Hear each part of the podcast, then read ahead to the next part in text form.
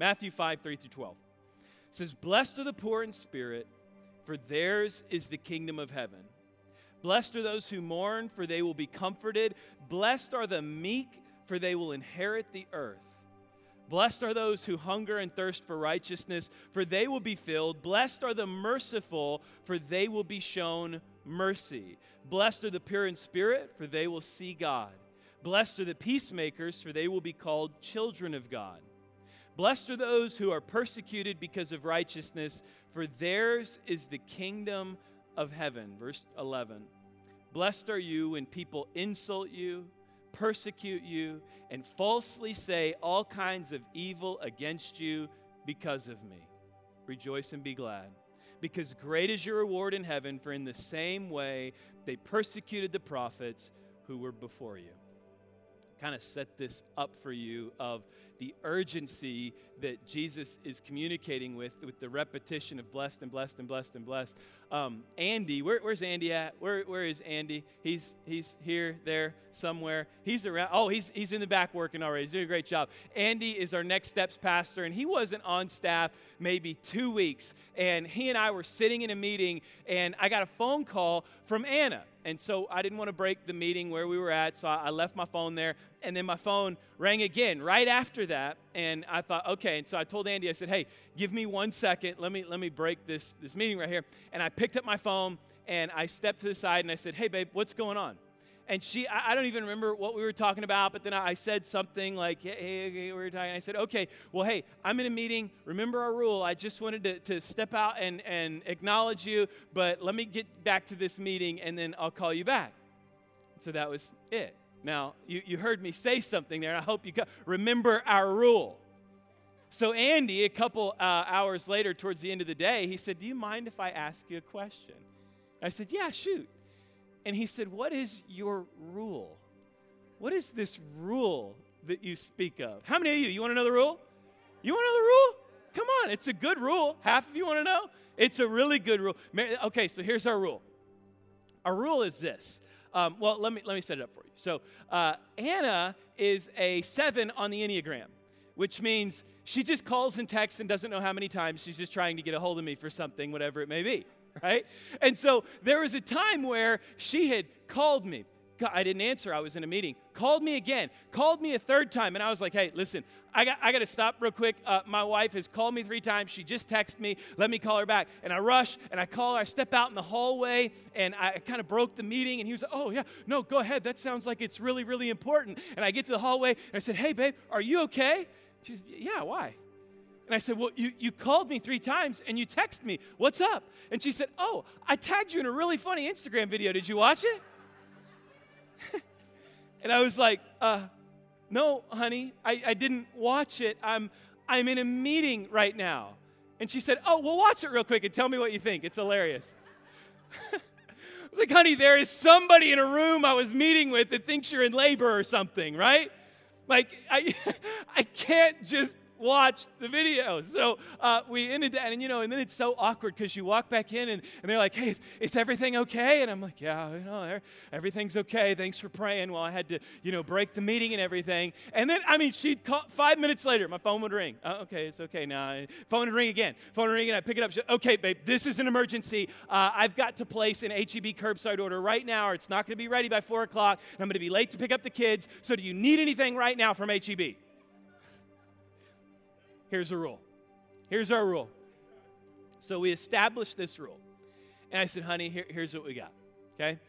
I prom if you call me one time and don't call me back right after that, I will know that it's not an emergency. And the moment that the, the meeting I'm in is over, I have a, a break or an opportunity, I promise you, I will call you right back. Here's my commitment to you. If it is an emergency and you absolutely have to get a hold of me, I promise you this. You call me twice in a row.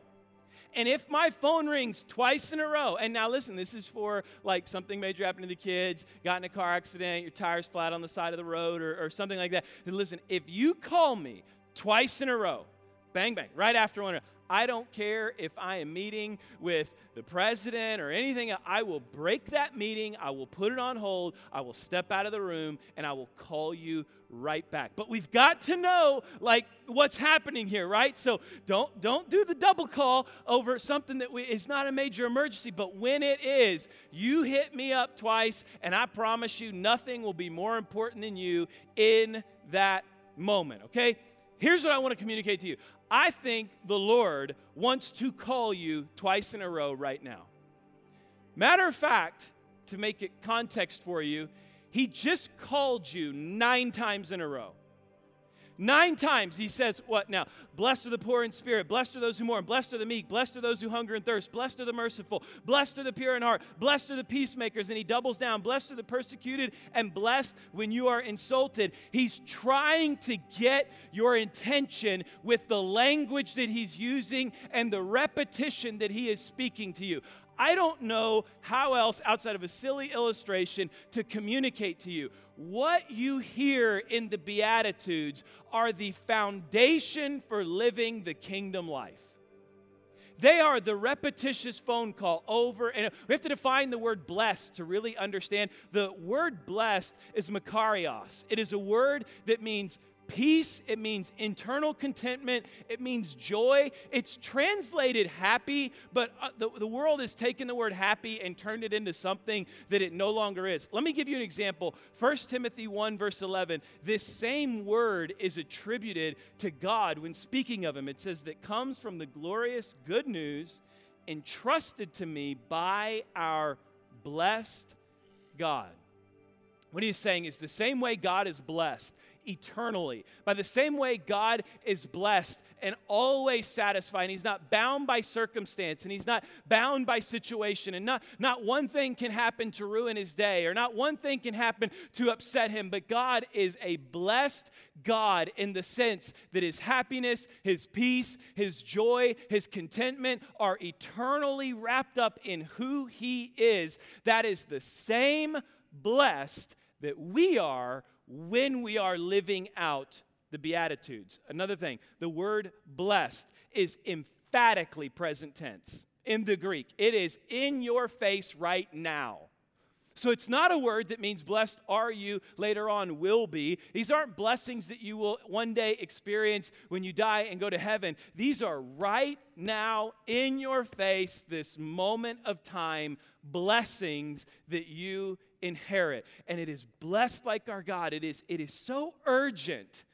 It's so important. You know, oftentimes we have this worldly metric of discipleship. What is a great Christian? It's someone who reads their Bible, it's someone who prays, it's someone who goes to church. It's all of these, and those are all great things. But I want to tell you, how many of those did you hear in Jesus' nine? When Jesus says, I want people to live a kingdom life, and here are the practical outplayings of what it looks like to be a kingdom Christian, I'll give you nine of them. Here they are. The best way to study these is to break them into three groups. And I know you are all just wonderful note takers, itching to scratch down the oracles of God that come from my mouth, right? So let me give you all three groups really quick and make sure you write these down. Statistics show you have a way less chance of going to hell if you take notes during a message, okay? So we're covering a lot of content today. It is going to be bang, bang, bang, bang, bang, bang, bang, bang, bang. Make sure you have your notes. Sermon notes on our app are a great way to stay up with stuff like this, but here they are. There are three that revolve around humility, there are three that revolve around justice, and there are three that revolve around peace. When we talk about what does it look like to be a great Christian, not, not even the word great, what does it look like to be a kingdom Christian? What does it look like to live and operate in the presence of God, powered by the Holy Spirit? What does it look like Monday? What does it look like Tuesday? What does it look like Wednesday? What does it look like Thursday? And not just that, what does it look like to live these out and be this person? But then what does it look like to be eternally blessed? To be content on the inside, blessed?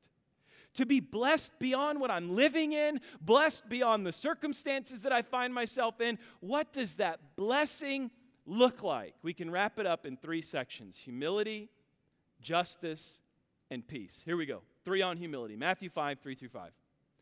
Blessed are the poor in spirit, for theirs is the kingdom of heaven. Blessed are those who mourn, for they will be comforted. Blessed are the meek, for they will inherit the earth. I'm going to touch on each one of them and then give you one big wrap up at the very end. Poor in spirit, he's talking about somebody who recognizes their bankruptcy without God. He's saying it is somebody who looks at their life and says, I would be an absolute mess without God. I would be bankrupt to the core. I would have nothing. I wouldn't know what to do with myself. I am completely bankrupt. Let me just tell you something.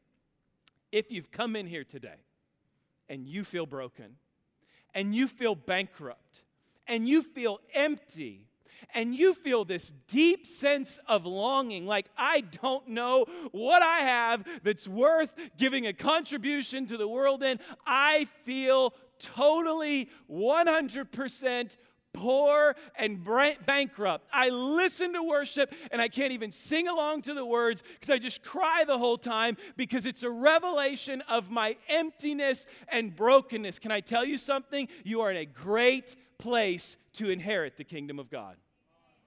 I have a friend who was a football coach, and he left a 9 0 program that he led to the state championship, and he lost in the state championship. He left that program for a 1 and 8 program.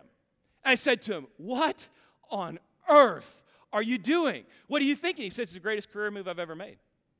And I said, Do share. You know, I, I do want to know how that is the case. And he said, Man, he said, You go 9 and 0 and you build a really good program and you make it to the state championship, and they start talking about whether or not they even need you anymore. They start, damn, we're so good. We're so content. We got such a great program. Do we want to make a change now? Hey, we lost in the state championship. Who's going to be the guy to get us over the edge? He said, I showed up at this 1 and 8 program and they were falling down begging me to be their coach. They were rolling, they would do any whatever you need. You need new facilities, we'll do a bond program. You need this, we'll do this. You need help with this, we'll do this. You don't want to teach anything and just coach football, we'll figure out how to make that work, right? He's like, they, they were rolling out the red carpet for me because they realized their desperate need for a coach. Same is true with us. When we get so comfortable in our life and so comfortable with everything that we have, that is the moment that should be a wake up call for us because the poor in spirit are the ones that are about to inherit the kingdom. Does not matter how rich you become in this life. Does not matter how successful you become in this life. You long to be poor in spirit and still recognize it's all from Him. It can all go back to Him, and He can take it all away or He can leave it as He pleases. But without Him, I am nothing. Blessed are the poor in spirit, for theirs is the kingdom of heaven. Kingdom of heaven, really quick, just to clarify something. You may have heard this, may not. Kingdom of heaven, kingdom of God, message of the kingdom, they are all the same thing. They are used interchangeably throughout the Gospels. So, where Luke may say kingdom of God, and Matthew may say kingdom of heaven, and John may say the message of the kingdom, it's all speaking to the same thing. So, don't, don't let that confuse you. When we talk about the kingdom, he says, You inherit the kingdom. Okay, I cannot spend that much time. that was one. Here's number two. Blessed are those who mourn for they will be comforted. The word for mourn is the same word for sorrow in 2 Corinthians 7:10. It says, For the kind of sorrow God wants us to experience. Say, God wants me to experience sorrow? Well, here you go. Kind of sorrow God wants us to experience leads us away from sin and results in salvation. If you are brokenhearted over your sin, you're in a good place to be comforted. You are brokenhearted over what's going on. Brokenhearted over the sins of your. Says that that's when you are in good sorrow. There's no regret for that kind of sorrow, but worldly sorrow, which lacks repentance, results in spiritual death. I will tell you, the first thing I look for when I'm talking to somebody who's battling sin or battling addiction is how do you feel about it? And if they say, I feel horrible, I feel disgusting, I feel so burdened, but that I keep doing this over and over and over, we got something to work with. We know what we can build now. We can go somewhere. But Then the third is blessed are the meek, for they will inherit the earth. Meekness, the very definition, Greek translated to English, is strength under control. So, meekness is not weak. It's not this doormat. It's not Mr. Milquetoast. It is a strength that is under control. It is someone who has great strength, but they also know how to control themselves. I think of my daughter. She rides these massive horses and rides them like crazy. And these animals are so big, they're so powerful, and they're so strong, yet they're so under control that I trust putting my seven year old daughter on top of them. And what, and what do they say? They will inherit the earth. This is really cool. Let me define that for you. Psalm 37, 9 and 11 says, For the wicked will be destroyed, but those who trust in the Lord will possess the land. The lowly will possess the land and will live in peace and prosperity. Isaiah 66, 22. So that is speaking specifically geographically to the children of Israel. So he's saying, Children of Israel, if you'll be meek, you'll inherit the land. If you'll be lowly, you will not only inherit the land, but you will prosper. And then Isaiah 66, 22 says, As surely as the new heavens and earth, same word across the board. The word earth here, the word earth before, and inherit the earth and land are the same word inherit this. For, so he says, As surely as my new heavens and earth will remain, so will you always be my people, with a name that will never disappear, says the Lord. So when we talk about the meek inheriting the land, we're not talking solely geographical and we're not talking solely metaphorical. We're talking both. We're saying, listen, if you can live in meekness, you will move a position in your life. And not only that, but you will be blessed spiritually because of it. So, if you can figure out how to have this great strength, but keep it under control, you will inherit the land, both positionally with where God wants to take you, and spiritually with how God wants to bless you. So, we have all three of these, and they wrap around into one theme and one crystal clear theme it's humility if we can figure out how to be humble, we can live the kingdom life. I heard this really cool story about humility. Don't you wish this was you? It was a guy who was who was a salesman at a company and he was negotiating a contract that he kind of fell into between two different countries and companies in two different countries. Both were multi, multi, multi, multi, multi billion dollar companies. And he went and met with the owner in this foreign country and he sat down with him and he was negotiating the deal and they had gotten the deal done. And the owner of the company said, There is just something about your humility. He said, Your humility is incredible through all of this. And he said, It is customary in my country to buy you a gift, to buy a person a gift who does a great deed for you. And he said, So you've done a great deed for me and you have helped me with this deal. Uh, I want to buy you a gift. And, and the, the salesman said, Look, the, the commission on this alone is 10x anything I could ever imagine. I am totally okay with that. And he said, I knew you would say that. He said, Name a gift. I want to buy you a gift. And the guy said, Well, Okay, I don't know. I like to play golf. Buy me a golf club. Guy said, okay, done. It's done. So the guy flies back to the United States, and when he's back in the United States, a couple weeks later, an attorney shows up at his door. He knocks on the door, and he opens up the door, and the attorney said, Hey, sir, I've got paperwork for you from Mr. So and so.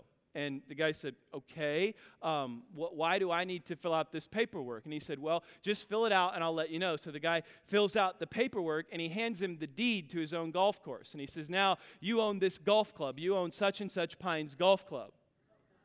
He was, he was sitting there staring at it. He was like, I was thinking nine iron, but. Um, he said it was several, several million dollar golf club that he now owned. And what happened was he came into partnership with someone who had a far greater vision for his life than he had for his own.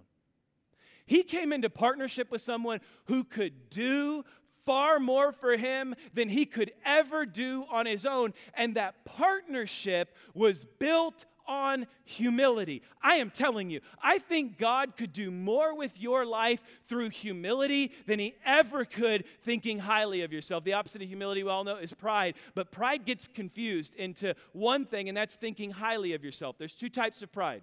Pride is thinking too highly of yourself, or pride is thinking too lowly of yourself. Both have to do with one thing self. Humility is thinking rightly about yourself. Humility is thinking rightly about who you are, who you are without God, who you are because of God, and what you can do for God. And those three things are the first foundation to living a kingdom life. All right, hey, we're, we're doing good. Next three are on justice. Matthew 5, 6 through 8. He said, Blessed are those who hunger and thirst for righteousness, for they will be filled.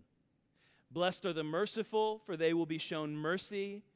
And blessed are the pure in heart, for they will see God. Let's start with hunger and thirst for righteousness. It's pretty clear. You hunger for the things of God, you're going to get filled up if you hunger for the things of God, you hunger to know more about Him, you hunger to see His grace and His mercy and His purpose play out in all people, in all lives, when you hunger for those things, you're filled with those things. And then He says, Blessed are the merciful, for they will be shown mercy. It echoes James 2 12 through 13 really well.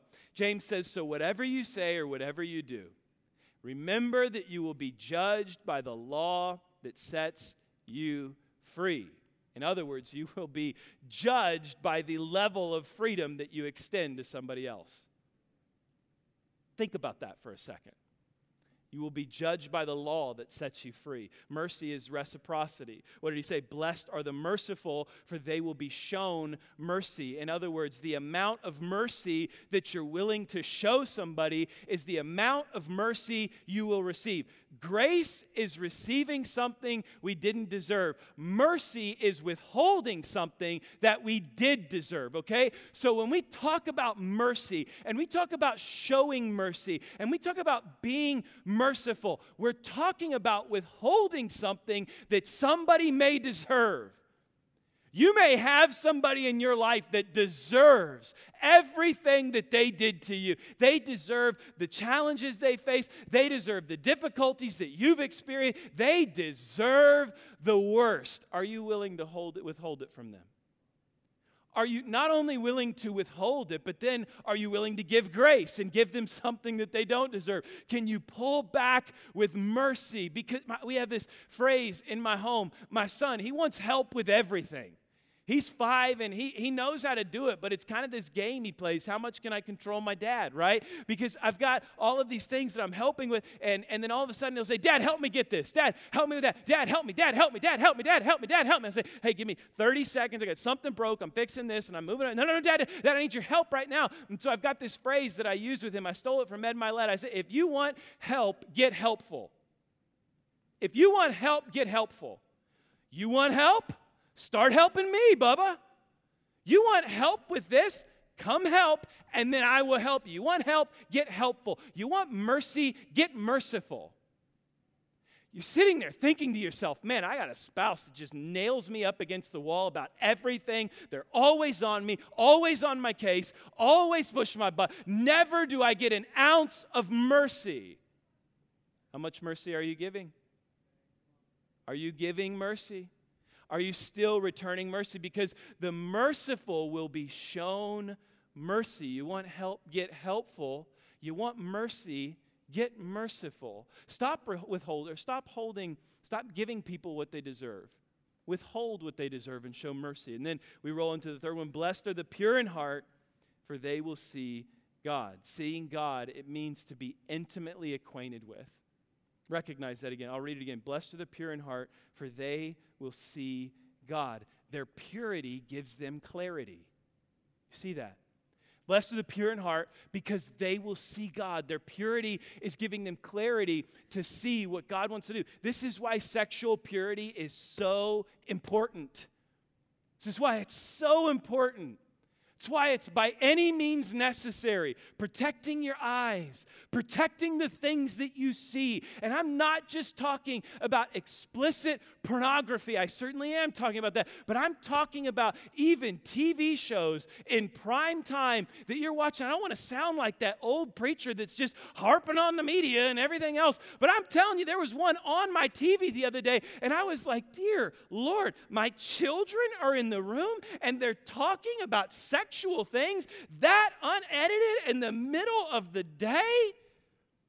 Like, we've got to protect our purity or we won't see clearly. Be so distracted by lust, by sin, by all of these things. He said, But those who are pure in heart, they will see God. So, this third section, it is the things of God, which is righteousness, the people of God, which is showing mercy, and the follower of God, which is me purity. And what happens with those things? We are filled, we are shown mercy, and we see God. It is the justice of God, wanting to see God's work manifest in front of us. We fight for it, we want it. It is the, the lens to which we see getting God's word and God's life and God's power and God's spirit into the world. My, my kids, someone told me this the other day, they've got really creative names, right? Zion, Canaan, and Zadok. And they got they have biblical significance. I mean, Zion was is the last promised land. Canaan's the first promised land of the children of Israel, and Zadok was the priest to David. It was really, you know, cool. But I'll be honest with you, the real reason why is I've never heard anybody else with those names.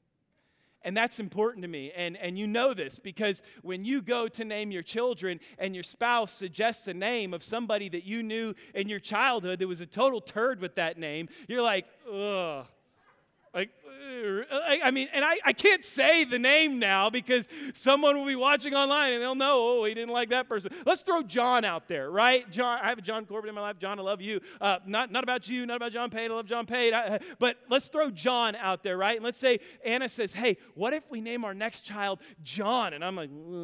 I knew a John, and he was, I, I can't name my child John because I would see my child through that lens right, of what I've already experienced here. We were talking about girl names the other day. Um, no one started asking about a fourth already, but we, uh, we, if we would have had a girl, we were talking about girl names, and I loved the name. I said, What about the name Psalm?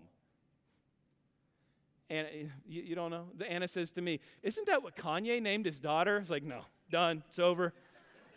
Are you serious? Are you serious right now? Because I love that name. But I can't think of Kanye and a Kardashian every time I look at my daughter.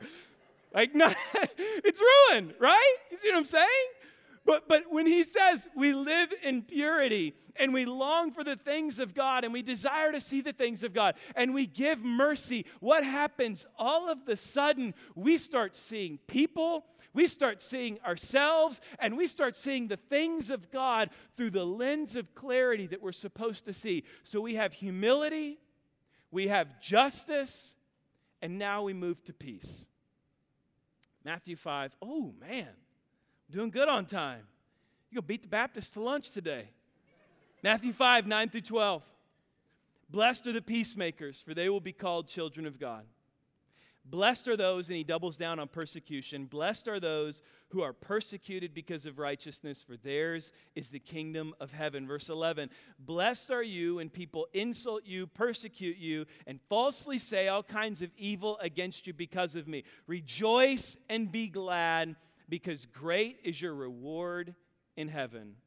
For in the same way they persecuted the prophets who were before you. Blessed are the peacemakers, for they will be called the children of God. Let me, let me clarify something for you within context. So, peacemakers were people, they weren't someone who agreed with everything, and they weren't someone who was just tolerant of everything like we would think of today when we say the word peace. Peacemakers were actual people. And when two warring cities would come at each other and they would prepare to go to battle and they were getting ready to have mass mass killing, mass murder, mass takeover and it was going to be destructive for both sides, they would send out peacemakers. And these peacemakers would step right into the center of that. And they would go to this general on this side, and they would go to this general on this side, and they would go to this king on this side, and they would go to this king on this side. And their literal purpose was to bring peace into a situation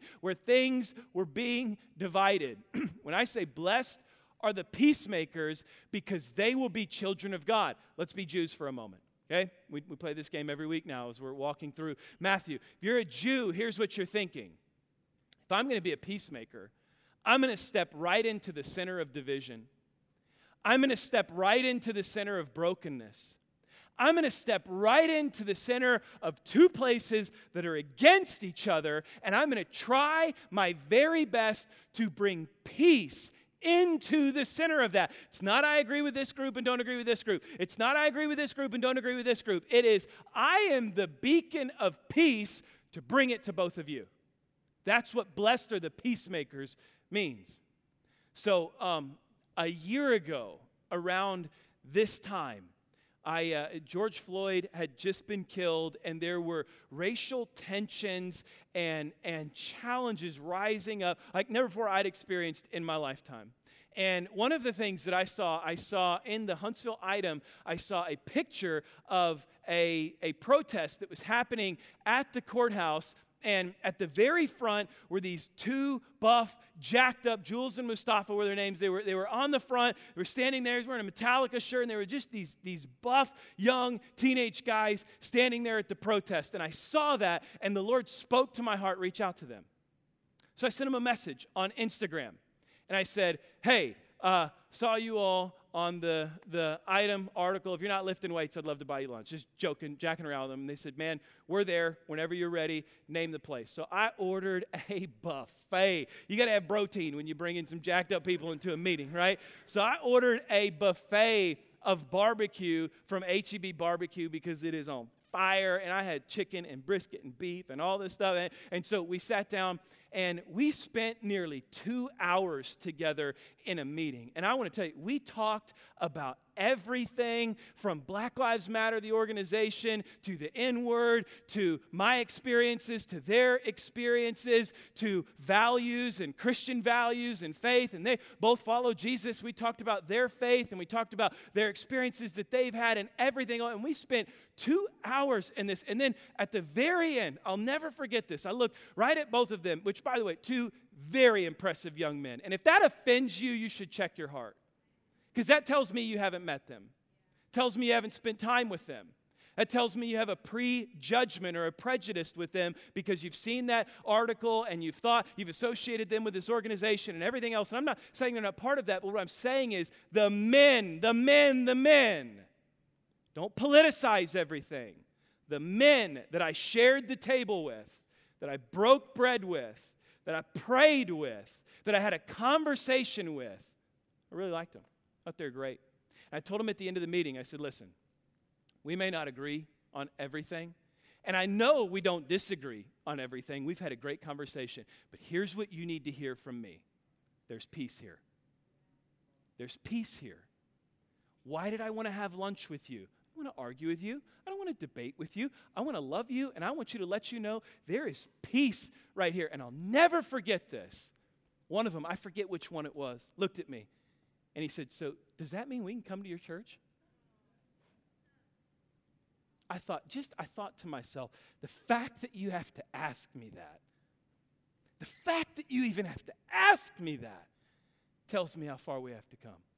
I said, There's peace here. I'm going to message him today. And I'm like, Have you come to visit yet? I was talking about you today. But I, there's peace here because we're peacemakers, because we're a place that sows peace. What do we do? Let's put this all together. We have humility, humble enough to long for the justice of God, and we take the justice of God and through the avenue of peace, not fighting, not arguing, not warring, but the avenue of peace, we're able to lay down and have the table together and have a conversation together and share a meal together and pray together and leave there full well knowing we, we may not see eye to eye on everything, we may not, we may see eye to eye on everything, but no matter what, in all things, we have peace. We have peace at this table. We have peace before you. I got enough time, I'll share with you another one. It's Pride Month. I might as well tick you off even more. There's a, there's a guy in our church who identifies with the LGBTQRSXYZWMJPP. I mean, I call them the alphabet mafia because they're stealing every letter of the alphabet. They just, they're taking them all and everyone's identity. But he and I, um, we've become friends. Not just friends, we've, he's, I get to be his pastor, and I've been his pastor for a little while. Um, but we're also friends, and we text and have conversations together. And uh, I will never forget this. Same situation. Get me silly a little bit. You're touching my feels here. He texted me on Thanksgiving. He said, Pastor, uh, it's Thanksgiving, and I just want you to know I'm thankful for you and I'm thankful for the church. Said, It's the first time in my life I can walk through the doors of a church and not feel like a leper. You know why? There's peace here. Because there's peace here.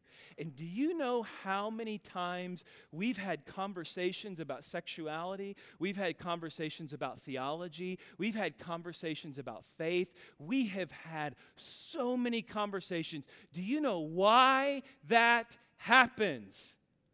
Because there's humility enough for us to come together and talk about the justice of God in a place where there is peace. You have to have them.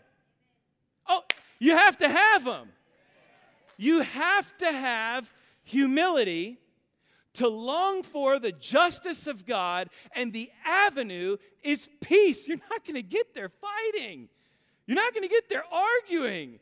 You're not going to get there competing. It's uncomfortable. I see you, and I know where, how, how uncomfortable do you think it is for me to enter into those conversations? It takes humility, it takes a longing for justice at a table of peace. What does the kingdom life look like? What do your coworkers need?